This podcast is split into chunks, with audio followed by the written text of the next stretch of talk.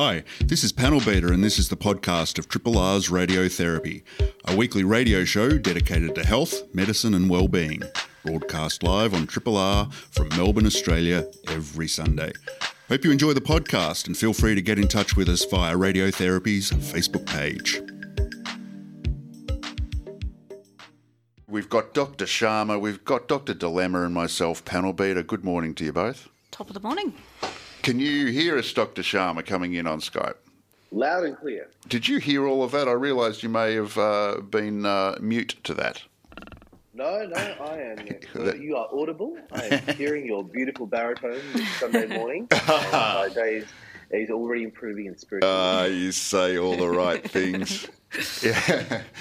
Um, good to see you both. And of course, uh, conspicuous by his absence is Dr. Neo, who's traversing uh, the land of the rising sun, That's right. Yes, pretty jealous right now. digging into some ramen. I bet. Mount Fuji. I hope he's doing all right. Um, health and well-being. Dr. Sharma, you got an update on your hip? Uh, it, let's say it's stable. Uh, it's certainly improved, um, but you know we're, we're in this fascinating situation of where will this eight months of chronic hip pain end up? And it is fascinating, panel beater, being on the other side Yeah. of uh, of this ongoing medical issue where there's kind of a diagnosis, but not really sure. And I'll tell you what, uh, adherence to physiotherapy programs. Uh, it is not to be underestimated how tough it is to really stick to stick to these things. So I've resolved last time that I'll really stick to my uh, physio regime, do the exercises three times a day. I'd love to say I've been doing that much, but maybe you know, one, one and a half times a day. But you've got to have the attitude that even you know something is better than nothing. You know, it can't be all or nothing with these things. And uh, the physios have been uh, very empathetic with my uh, dubious partial compliance. Do as I say, not as I do. How do you rate yourself? That's it. How do you rate yourself as a patient? I'd give myself a. Oh, I'll give myself a solid uh, seven, six out of ten. But you know, I, I say that tentatively because I don't want patients to think that you know we, we kind of rate them, so to speak. Um, yeah, Uh, but in terms of yeah, my my end of the bargain, so to speak, I'd give it a six or seven out of ten. But um, I've got a great relationship with my physiotherapist. We have some very realistic outcomes. Where you know he's very honest. I'm very honest, uh, and know, that is it's, it's such a pillar on which uh, the, these relationships are, are built. Yeah. Uh, that you know that neither person is really kind of holding back from what they're thinking, and if, if either one of us change our mind, we'll communicate that. Um, so yeah, truly a new appreciation for the doctor-patient, uh, the, the medico-patient dynamic that I don't think really I had before. Nice one, nice one. Um, I was just. How gonna- you been? Oh, I've I've been around. I think I mentioned to you um, The last. mystery illness. the yeah. mystery What's illness. been happening there? I thought I had the plague, and then I did all the tests and everything, and and I didn't. Um, but the it's been hanging around, and I've still got some trailing symptoms, which are, you know, are, are novel in one sense, and and but I saw the look on Emma, Dr. Dilemma's face a moment ago when I told her about I've still got um, tingling sensations in my peripheries. So um, how am I doing, guys? Is it? is, it is it last This shout? is, hey, this is not a consultation. This is not full medical care. Um, but, but, but I, want to, I do want to ask. You know, you've clearly got symptoms that you, you can't quite explain. Yeah. And um, you know, you, uh, but it's clearly something's hold- holding you back from, from going and going and seeing uh, see- seeing a doctor. Yeah. As we know, there's lots of barriers. Yeah. What's it like for you at the moment? Yeah, is it on your mind that oh, I know I should see them, or are you kind of like, no, I should wait until I know it's not going to go away by itself or serious enough? What's going on there? Yeah, that's a fabulous question. I'd I'd be lying if I said no. I haven't, you know, sat down with myself and given myself a good hard talking to about this one. I th- there's there's probably a few things. Like I, I I'm pretty averse to that kind of action at the best of times. Like um, I'm averse to going to the doctor in the first place. Um, but I think on this occasion, I'm, I'm thinking that I've got a whole bunch of other things going on for me that I'm thinking, you know, if I can just sort that out, then that probably will get rid of this. Right. Is that too cryptic? I don't know. But uh, yeah, it just feels like, you know, um, you know, uh, yeah, it may be a few other behaviours and a few other issues going on. That if I can just just get on top of that, then then the rest of the physical health will take care of itself. Right, right, and and it's almost like because those things that you do want to manage that are hopefully going to flow on here, that sounds like those are kind of you things to sort out, and not necessarily something that you can kind of sort out with a prescription for a doctor necessarily. Mm, Yeah, that's what I'm telling myself. Well done, Dr. Sharma. is that is He's that done this tri- before. go on? What were you going to say? Is, Uh, is- It's it's, tri- it's tricky stuff, isn't it? Well, it's not as simple as you know. If you've got a medical problem, go see a doctor. Like Yeah. I know that's what we're taught to say, and that's what everyone's trained to to kind of hear from doctors. But there are all these barriers, not just logistical or financial ones, of, you know, or, or you know, trying to actually kind of get an appointment, but all these other kind of cognitive issues. And, and sometimes, no, you, you probably shouldn't just reflexively go see a doctor straight away. Sometimes it probably doesn't make sense to to try a few things you know, at your, your, yourself. yeah, But it's but it is interesting that even when those things don't work, then you kind of amble into the doctor uh, with not just a set of symptoms, but with the weight of going, and I've tried all these things and it hasn't bloody worked. yeah. Uh, so, so now help me, doctor. And uh, it, it's it's fascinating how you, you walk in the door then with not just a set of symptoms, but quite a little history of how you've managed or failed to manage this thing. Yeah, T- taking the spotlight off myself for a second, it does point to, though to a, a, a grander issue we've spoken about a few times before, which is you know people delaying attention to routine stuff. You know, so whether that be mammograms or whether that be um, uh, bowel um, checks, yeah, cancer yeah. screening, um, and the in the list, go, you know, people who see a sunspot on their skin and they go, oh, it's winter now, I'll wait till next summer and see how I'm feeling. You know, all those kind of delay mechanisms that people do with what should really be routine and instinctive engagement with um, their GP, right? Yeah, absolutely. It, it should be routine, but as, as we've covered, there's you know, so much more complexity to it. Yeah. yeah. How about you, Emma? Oh, Dr. Dilemma, I'm sorry. um, touch wood. Um, nothing. Nothing? Nothing to complain Nothing about. Health and well-being, all Yes. good. Ah. Touch wood, touch Police, wood. what are you doing here then? What's Halloween and I are commiserating. We're Sorry. talking war stories. You're young and fit and healthy. Dr. Sharma goes out and gets a Sprightly. hip. Yeah, I go out and get tingles. What? What have I got this month? Um, this Have you had a month- sniffle or anything? No, no, No, not so much I can as a pretend sniffle. if you'd like. like No, that's really no, good no news. news is good news. I think. No news is very good news. Okay, what's uh, coming up on the show? Um, let's work backwards. Our second guest, Dr. Dilemma. I'm very excited that we have secured a very special guest for uh, the second part of our show today. We're going to be speaking with Professor Daniel Danielle Mazza. Uh, she'll be joining us um, later this morning to talk all things uh, and women's health, um, in particularly with a focus in the general practice space as well. So that will be a great chat. That's Um, on the back of a Senate inquiry, right? that's right. Yeah, recently, um, recent Senate inquiry, and um, lots of talk in the media and um, medical space. So it'd be great to get um, Professor Mazza's perspectives and expertise on, on some of these things. Yeah, it really will. Really will. Looking forward to that one. Um, our first guest that we'll be getting on the line very shortly is uh, Dr. Dianna Vidas, um, who's a psychology, and more specifically, music psychology researcher.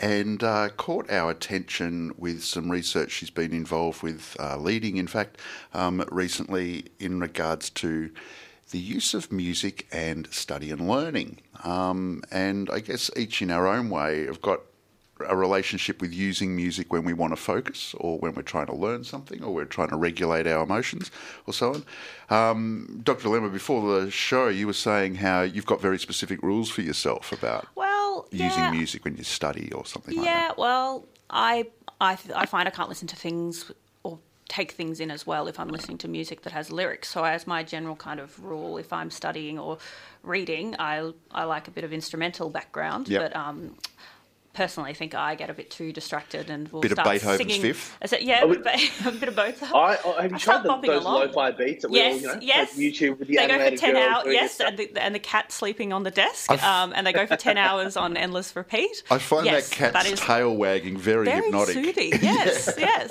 that is absolutely my study anthem, and less so Taylor Swift or things that I might start singing along to if I. It's, it's, ma- it's making quite the comeback. Uh, in fact, there's there's tracks by an artist who's you know passed away many years ago, Nujabes, who's whose kind of uh, music is now being used on a lot of uh, TikTok, Instagram reels, uh, and it's this kind of lo-fi beats based. Um, uh, music that's so kind of good for study. So yeah, I want to hear all about the science of why why the stuff I listen to is going to make me smarter potentially. Brilliant. So, well, let's, uh, without further ado, take a couple of sponsor announcements uh, and get uh, Dr. Vidas on the line for that discussion. This is a podcast from Triple R, an independent media organisation in Melbourne, Australia. To find out more about Triple R or to explore many more shows, podcasts, articles, videos, and interviews, head to the Triple R website at rrr.org.au. We're very pleased to have on the show joining us right now uh, on the telephone uh, Dr. Dianna Vidas, who is a music psychology researcher interested in how we use, how and why we use music in our daily lives. Uh, Dianna's uh, work uh, has been at Goldsmiths College, University of London, and recently finished a PhD in psychology at the University of Queensland. Uh, her PhD investigated the benefits of music listening for students, focusing on music for well-being, emotions, and studying. Uh, Diane is now at the University of Melbourne as a postdoctoral researcher, working on a team that's developing an app to train carers of people with dementia to use music for care. Um, her research examines the intersection of music, technology, emotion, and psychology. Welcome to Radiotherapy, Dr. Vidas. Morning, morning. Thank you for having me. oh, it's really wonderful to have you on. Um, and I think we've got a lot to talk about here. Let's, uh, before we get into the recent studies that caught our attention about students and studying and learning and um, the use of music, tell us what is a day in the life of a music psychologist? Um, mostly uh, a lot of reading, um, which is my part for sure. Um, so, you know, I pop on some music, read some studies. Try and write some papers with uh, varying degrees of success depending on uh, the day, how much coffee I've had, etc. Um, and yeah, I do lots of um, I, I, do quantitative and qualitative research, so um, lots of data analysis, all that kind of stuff. So it was a bit of a trick question. So I was looking for that coffee question and that music, whether you have music on while you work question, Dr. Vidas. So um, how do you, uh, you know, disaggregate for yourself the difference in your uh, lived experience, the difference between coffee in your work at your work day and music in your work day? Uh, it depends on whether I'm in the office if I have a coffee or not. um, whereas I always have music on in the background. Right, right, right.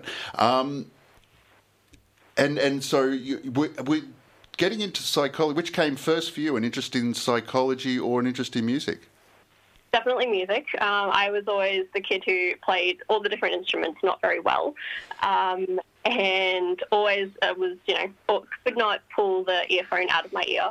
Um, always listening to music, and then I went to go study psychology at UQ, and then discovered that actually there was a place for intersecting those two yeah, right. uh, so, and then um, went into honours and was lucky enough to find um, two amazing supervisors who then kind of guided me through honours and um, and then my PhD as well. So, uh, Dr. Nicole Nelson and um, Professor Genevieve Dingle. When did when did music uh, start getting attention in psychology research? Is it it's always a, been a, in part of it, or is it relatively new?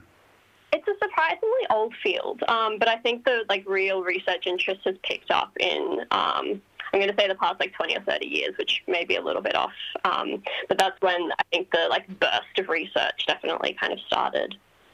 Yeah, right. It occurs to me that um, as I uh, was reading your bio there, you know, the intersection of music and technology, I guess our exposure to music, you know, has changed over time. From once upon a time, the only time you heard it was when it was live, and then maybe moved to transistor radio, and and of course the evolution through uh, into digital and all mobile devices. So that's probably a, quite a feature and a factor in how people relate to using music in their life, right? Yeah, absolutely. That's that's pretty much where I want to go next. And now that I've kind of uh, gone into this new new field and new job, um, so kind of building on what I've done before, um, I'm really interested in yeah, because it's it's the, the change in technology from yeah everything radio obviously super important, but then you know records, CDs, cassettes, and then streaming makes such a huge difference how we access music and how we uh, enjoy music and our ability to listen to music anywhere, you know. Uh, Dr. Dilemma. Dr. Vidas, it's a dilemma here. It's so awesome to have you on radiotherapy this morning. Thanks for coming in. Um, I was wanting to hear a bit more about your recently completed PhD um, and the studies um, that went into that. What what was the overall um, focus of, of, your PhD thesis? Yeah, so um, main focus was essentially looking at the benefits of music listening, so across this kind of emotion, well-being, and studying. Um, because my specific focus was I really wanted to know how music could be useful for students. Um, you know, we know that um, students are really stressed when they um, start university, and it's quite a stressful time. But probably not everyone needs therapy to cope with all of that. They probably just need um, a little bit of help and support to capitalize on like their existing coping strategies. Um, and so that's how I kind of came into it. Was did a couple of early studies looking at okay, well, is music an effective coping strategy? My interest and was hoping to find. Um, and it was. It was helpful both during COVID and before COVID. Um, and then kind of wanting to build on that with, again, sort of one study, one subsequent SWOT study was more focused on the sort of well-being and emotions aspect and one focusing on this study aspect. To touch more on the study aspect, which um, uh, I, I, I, found really interesting. Um, um, could you speak more to what did you actually look at? How did the study work um, in looking at um, music and, and study and um, what the outcomes of, of that, that particular aspect of the research was? Yeah, so um, it was an experiment. basically, I recruited people who at least sometimes listen to music while they study um, and kind of randomly assigned them to one of three different conditions. So um, one group um, to listen to their own selected music. Um, one group listened to sort of cafe, coffee shop sounds, uh, and one group had silence. And then they did a reading comprehension test. So they read uh, a text and then did some multiple choice questions. Um, and basically, what we found was that music had no detrimental impact on reading. So, across all of the three conditions, um, everyone scored pretty similarly, no difference. Um, and then I kind of followed up with a study a subsequent bit looking at the specific music that people were listening to while they studied. Um, you can kind of scrape Spotify's backend, and that's what I did um, and found there wasn't really any difference. Um, you know, it didn't matter what people were listening to. Um, the, the tagline has been sort of Mozart to Fleetwood Mac. Um, it doesn't matter what people are listening to; they still kind of were scoring pretty similarly on. So. What, what, what, that's fascinating. What might explain why it doesn't make a difference to what people are listening to? I'm, I'm vaguely aware of a concept called the Mozart effect, where there's some suggestion that certain kind of music connects with our wiring in a particular way for focus, but uh, this seems to indicate that that's not the case. Yeah, so the Mozart effect, um, that was like a whole uh, whole range of studies sort of um, in the 90s. And yeah, they found this effect where if people were listening to Mozart, um, they would be, it was, it was spatial reasoning specifically. Um, so kind of like, like mental rotation, mental folding kind of tasks. Um, and in that study they found effects on that, but a lot of the subsequent work has kind of shown that that may not be the case, and it's also a lot more complicated, and it really, you know, it might depend on the task, and on what you're listening to, all of kinds of things. Um, and and so there's some association. Oh, sorry, just before I go there, and the other variable in that little equation would be whether that people are reading something that they're familiar with or something that's new to them, right? Yeah, for sure, for sure. Um, I had people reading, well, they were first year um, psychology students, as is the standard. Um, uh, a well examined cohort in psychology studies. Yeah. yeah. Um, getting them to read uh, basically like a textbook excerpt about the history of psychology. Um, so, been not familiar, but at least hopefully of vague interest to them, given they were studying psychology. Um, so yeah, I think that also definitely plays a role as well. Have have similar studies taken place looking at um, rather than just reading comprehension, but studying other types of tasks such as mathematics or, or learning a foreign language? Those kinds of different uh, yeah. studies. There's such a huge range of research in this area, and again, I focused on reading comprehension because I felt like that was most relevant to students. But absolutely. There's like so much other stuff that, um, you know, music might be helpful in all of these different situations, or it might not be. Um, and a problem that I was finding as I was reading it is it's really mixed in terms of what people are finding, and it's really hard to know then what you should or shouldn't necessarily be doing. You know, Dr. Sharma. So, Dr. Vidas, uh, I mean, it sounds like from what you're saying, and I hate to kind of generalize here, and one I'm sure is much more nuanced, that uh, listening to music or you know cafe ambient sound or nothing at all didn't really seem to alter comprehension. It's it, at least from your study, it seems like well, it's certainly not distracting. Um, do you suspect there are other dimensions that did improve for the music group uh, as compared to the ones who are not accessing music? Yeah, definitely. So that was kind of the other part of the study was looking at um, how it impacted on um, emotions. So that's actually probably I should have mentioned earlier with the Mozart effect. That what they subsequent research kind of ended up finding was it wasn't that I was making you spatial reasoning, but rather listening to a sort of upbeat, pleasurable, nice piece of music was kind of putting you in a better mood, and that was what was um, causing you to score better. Um, so here I didn't find any difference in this reading comprehension um, focus, but um, I did find that um, the the participants in the sort of silence and uh, sound conditions, they were kind of they were experiencing a drop in how positive they were feeling. I mean, I guess you know I'm giving them something super interesting to read potentially, um, but the music group didn't have that drop. Um, they kind of maintained how positive they were feeling. But I think where it is, it's not that you know music could be distracting. It depends on who you are, all of these different factors. But they put you in a better mood. And, and surely that's got to count for something, right? I mean, you know, of course the the, the wish would be that music somehow making a study, you know, kind of better and smarter, and you might not have found that. But yeah, I think about my connotations with study. I don't know about you, Dr. Vidas, but uh, it was a pretty torrid time uh, back in medical school. Um, do you think yeah, that's that's potentially an application for this, just knowing that it makes something that many people regard as mundane and stressful as some somewhat more pleasurable? Yeah, absolutely. That's pretty much um, the goal. Is you know, again if we're looking at the student population specifically, people are stressed and they're, um, you know, finding it hard to concentrate. But maybe if they put music on, them in a better mood, and that might kind of set them up to, um, you know, do better or um, enjoy it more. You know. Um, in the study, uh, took a, you mentioned you're talking about mood and such, but I think you also looked at procrastination. Is that right? Uh, a little bit, um, not not to a huge extent, um, but that that was kind of related to um, this other study that we did where um, we we ran like a psychoeducation program, um, but designed by uh, my supervisor, uh, Professor Genevieve Dingle.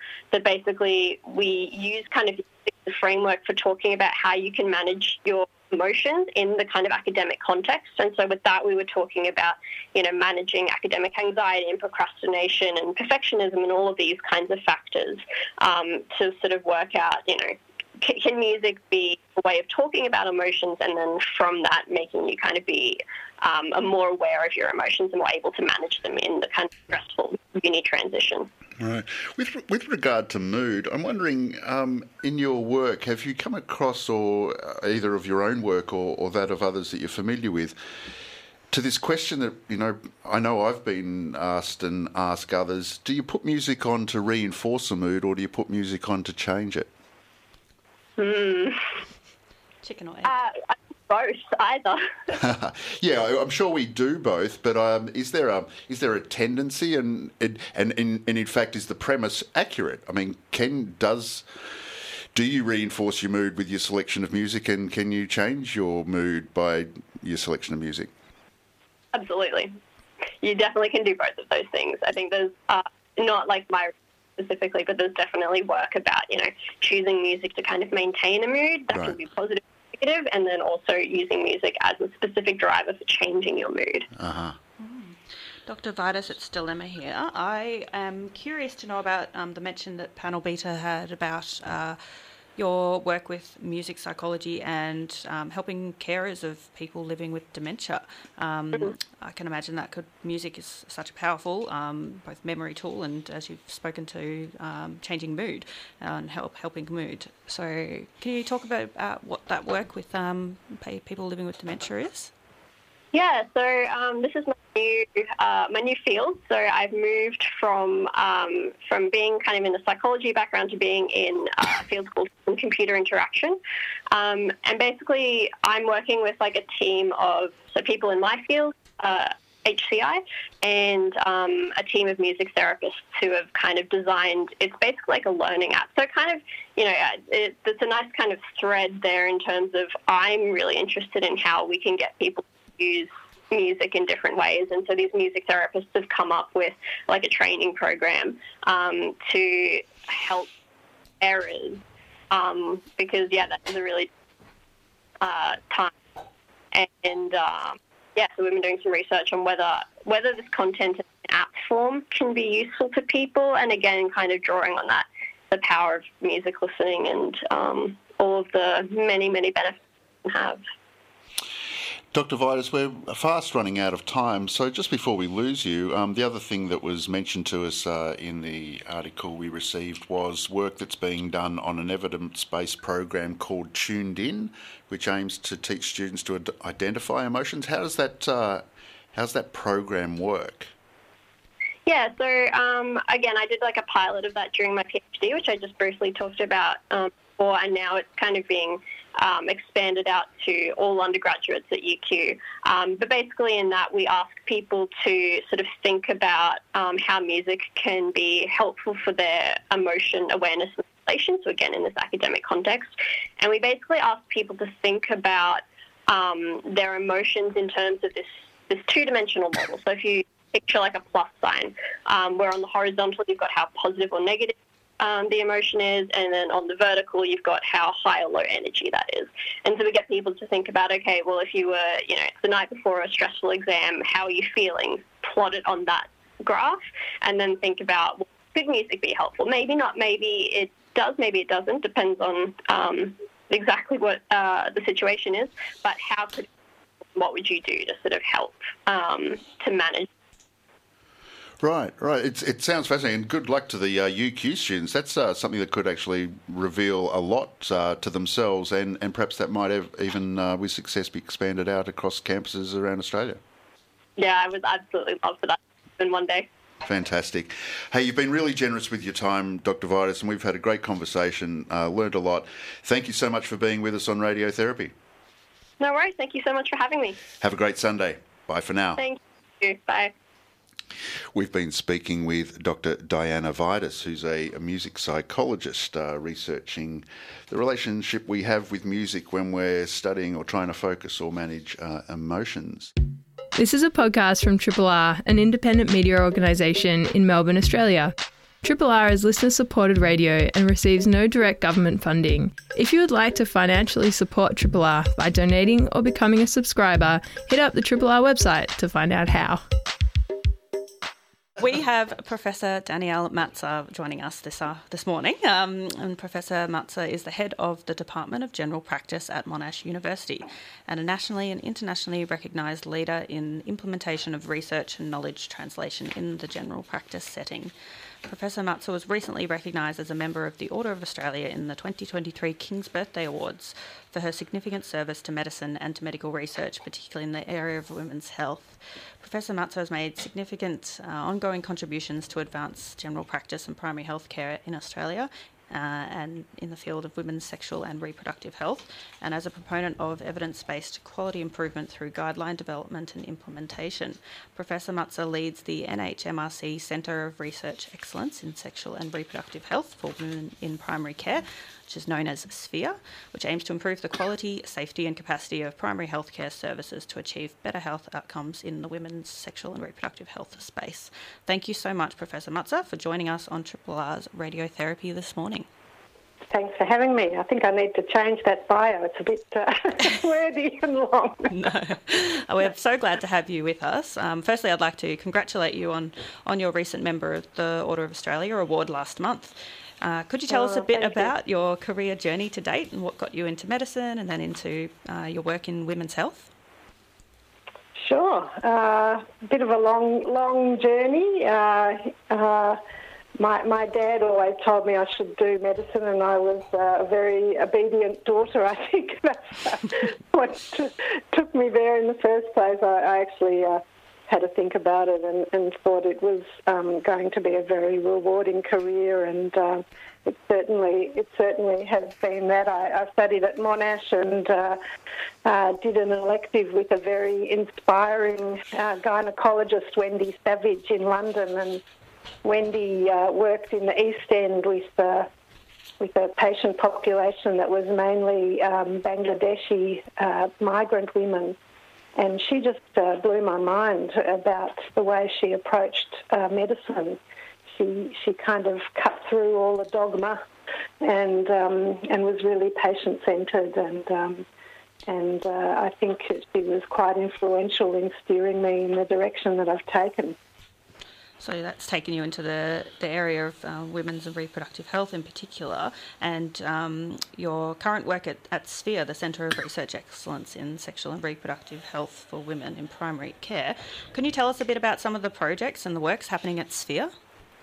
Yeah, so I guess uh, Sphere is based on the on the premise and, and, and knowledge that um, uh, women's reproducti- reproduction um, and their ability to um, choose the number of children they want and to have them when they want them is kind of fundamental to the trajectory of a woman's life. And um, so we we are researching uh, uh, areas such as uh, preconception care and, and, and planning a pregnancy to optimise your pregnancy outcomes, contraception, uh, and abortion. And these are all very intertwined because, um, you know, you need contra- good contraception to be able to plan uh, the pregnancies that you, you have or, or, or plan not to have a pregnancy and um, and contraception sometimes fails, or for other reasons, women may may need to have an abortion, and and so they're really um, they're very integrated, and and uh, and we came at this uh, uh, with a vision that uh, you know for general practice and primary care, if you really want to deliver high quality care to to women. Um, in, in, your in your population, in your locality, you really have to provide this this these kinds of services in a very comprehensive way to, to meet women's needs. Absolutely, and that I guess brings us to um, the recent Senate inquiry into reproductive healthcare in Australia, which saw the Senate committee make about 36 recommendations, all of which received bipartisan support. And I read the, your comment that the Senate inquiry has highlighted the very profound and disturbing inequities and sometimes complete lack of access to sexual and reproductive health issues that exist in Australia. Access to reproductive healthcare has been described as a post a postcode lottery at times. Could you speak to what the barriers to access for this type of care are in Australia? Yeah, so um, I think the, uh, the the first thing to be aware of, like like other areas of healthcare, but perhaps much more pronounced uh, in the areas of contraception and abortion, the further away you are from a, a big metropolitan city, the harder it is uh, to to access these kinds of services. And uh, we know, uh, for example, that currently only about 10% of GPs uh, are providers of medical abortion, and medical abortion is um, uh, is is a means of of uh, of having an abortion whereby you don't have to go into hospital, you don't have to have a surgical procedure. Um, you, you, t- you take medication, and uh, it, it basically induces uh, a miscarriage, and and that has to occur before nine weeks of a of a, of a pregnancy in Australia. That's that's the current uh, regulations. So, so women are very time pressed to try and find practitioners who can deliver this kind of care. And the fact that only 10% of GPs around Australia deliver it um, makes it very, very difficult because it's not really transparent where those GPs are located. and and things like abortion and contraception remain very stigmatised in our community.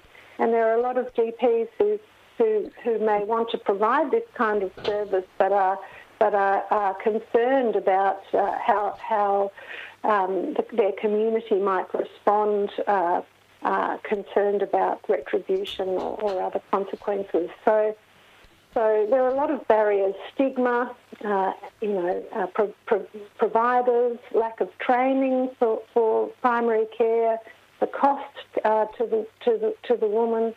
Um, affordability is a, is a real issue, and out-of-pocket expenses, not only for abortion but also for contraception. Professor uh, uh, Dr. Chow here. Um, I've got to say, you know, as a GP myself, uh, it's actually quite you know, shocking and even a little bit embarrassing to hear that that number is just 10%, I think you said, of GPs who are providing uh, medical terminations of, of, pregnancy. You did mention that maybe some of these GPs, you know, uh, fear a bit of retribution, uh, etc. But can you actually speak a bit more to that? Because as much as there are structural changes that perhaps need to occur, the, on, on first glance, it would seem like, well, this seems like an easy one to fix. Why can't we lift that number from 10% to, you know, 40%? What, what, what do you think are the barriers there to more GPs offering medical terminations of pregnancy with these you know, medications that are going to be, in theory, quite accessible to people?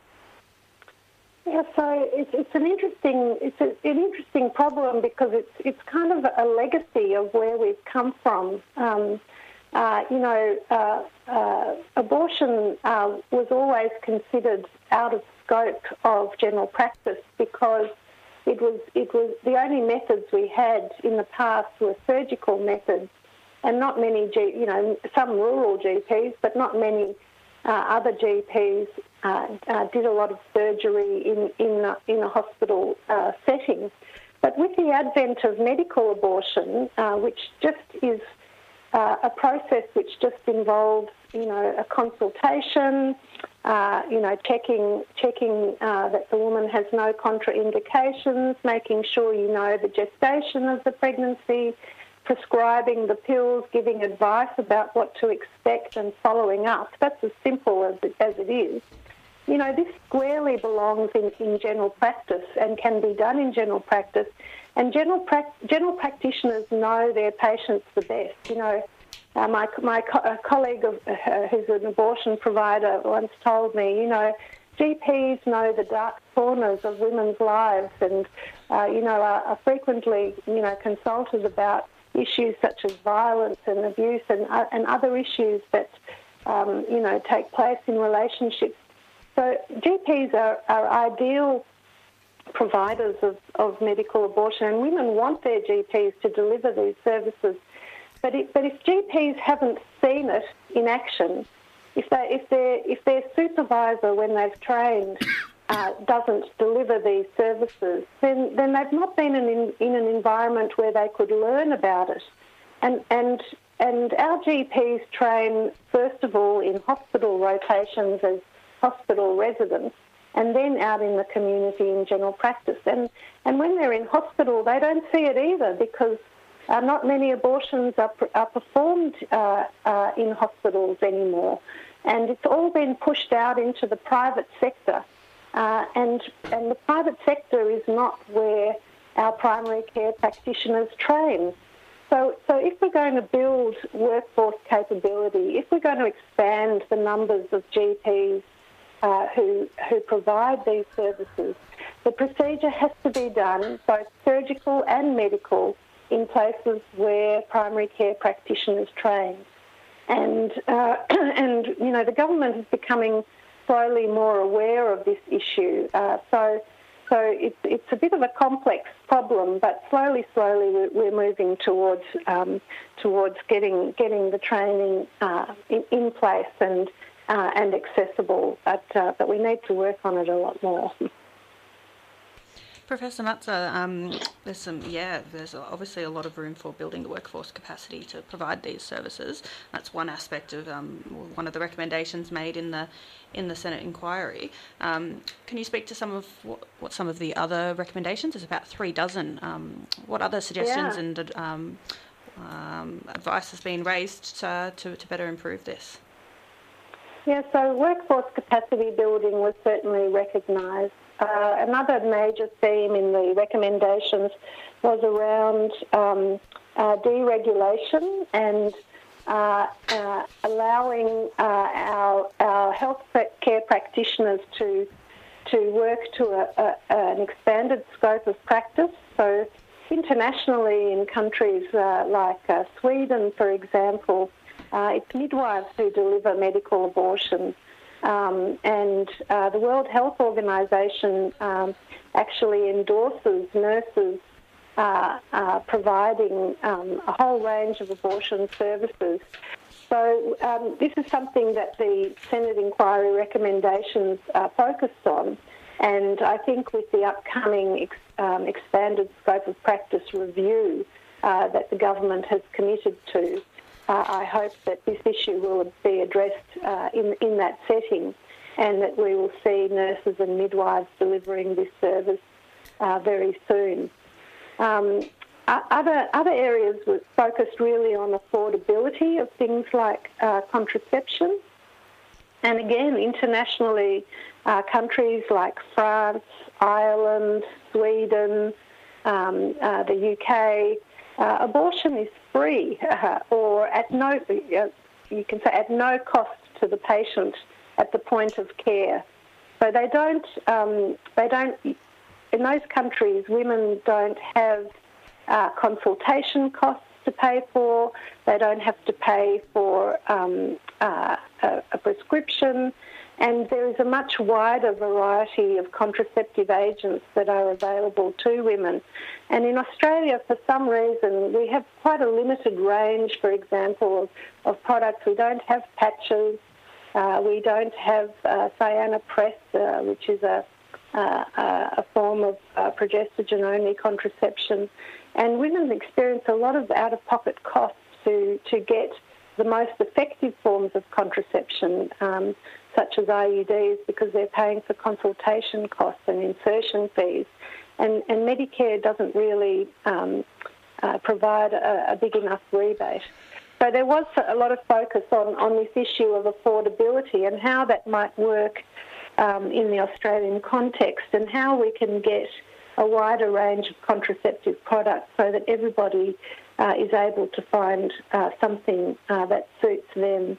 Uh, and, and there, are, there were other areas that we also covered, like the need to do a lot more research on the issue of reproductive coercion, uh, which is um, where uh, you know women uh, uh, experience coercion from their partners or family members or other people um, um, um that um, make them terminate a pregnancy or, or or not allow them to use contraception. And uh, this is an area that we're recognising as being uh, a lot more prominent, uh, particularly when we see uh, our women in the, in the, general practice setting. And then, of course, there's also uh, a big focus on uh, education and improving sexual health education, um, both in schools and, and amongst the general the general public lots of work to do. We'll have plenty of work to do, and I suppose in that uh, vein, change doesn't usually happen overnight, and um, of course, many of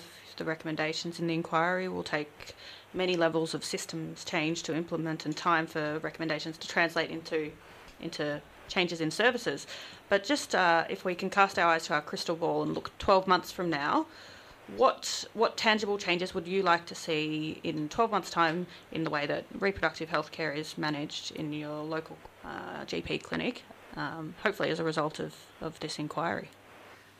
Well, I'd, I'd hope I'd hope that women uh, will feel more confident uh, in approaching their GPs and actually uh, getting uh, um, good advice, uh, either about uh, contraception or pregnancy planning or or abortion, uh, and that they are. And if the GP doesn't currently deliver those services, I'm, I'm hoping that in 12 months' time they will have taken active steps um, uh, to become to become providers or to become at least aware of more aware of where those services can be quickly accessed and I think one of the, the quickest things that's probably going to get up across the line is um, uh, there was a recommendation uh, for a national hotline to be established uh, for uh, for women to uh, access.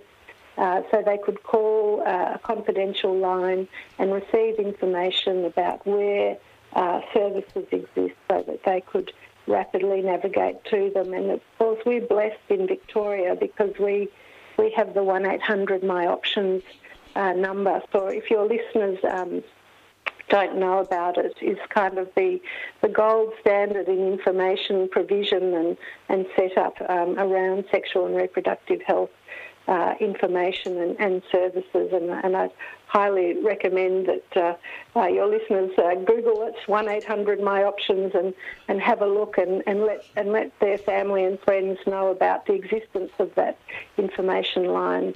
Uh, which is just an excellent resource. Wow, I must admit I wasn't familiar with that um, hotline being an available service, and what a brilliant service to have in Victoria, and hopefully uh, expanded nationally. In fact, a listener's yeah. just texted in with that very piece, that very same piece of information, which is fabulous. Right. Yeah, right. Well, that's fantastic. Um, Dr. Uh, Mazza, thank you so much for your time. Unfortunately, our, our, one hour is wrapping up very quickly this morning, which is an awful shame. Um, but I want to say thank you so much for giving up time on your Sunday morning to speak with our audience. Um, it's been um, a really, really important chat, and um, hopefully, we can have you back with some updates in 12 months' time. Yeah, I'd be delighted. Thanks so much. Thank you so much. This is a podcast from Triple R, an independent media organisation in Melbourne, Australia. Triple R is listener supported radio and receives no direct government funding. If you would like to financially support Triple R by donating or becoming a subscriber, hit up rrr.org.au to find out how. This brings us to the tail end of radiotherapy for another edition here on 3 Triple R. Just leaving us enough time to thank our two fabulous guests, Dr. Vidas, our music psychologist, talking about the relationship we have with music and learning and studying and mood regulation. And we've just heard from Dr. Mazza talking to us uh, about women's health and reproductive health in particular on the back of a recent Senate inquiry. Fabulous guests, one and both. A big thank you to uh, Dr. Sharma and uh, to Dr. Dilemma for your company uh, this morning. Hi, this is Panel Beater. Thanks for listening to the podcast of Triple R's Radiotherapy, a weekly radio show dedicated to health, medicine, and well-being. Broadcast live on Triple R from Melbourne, Australia, every Sunday. Hope you enjoyed the podcast. Feel free to get in touch with us via Radiotherapy's Facebook page.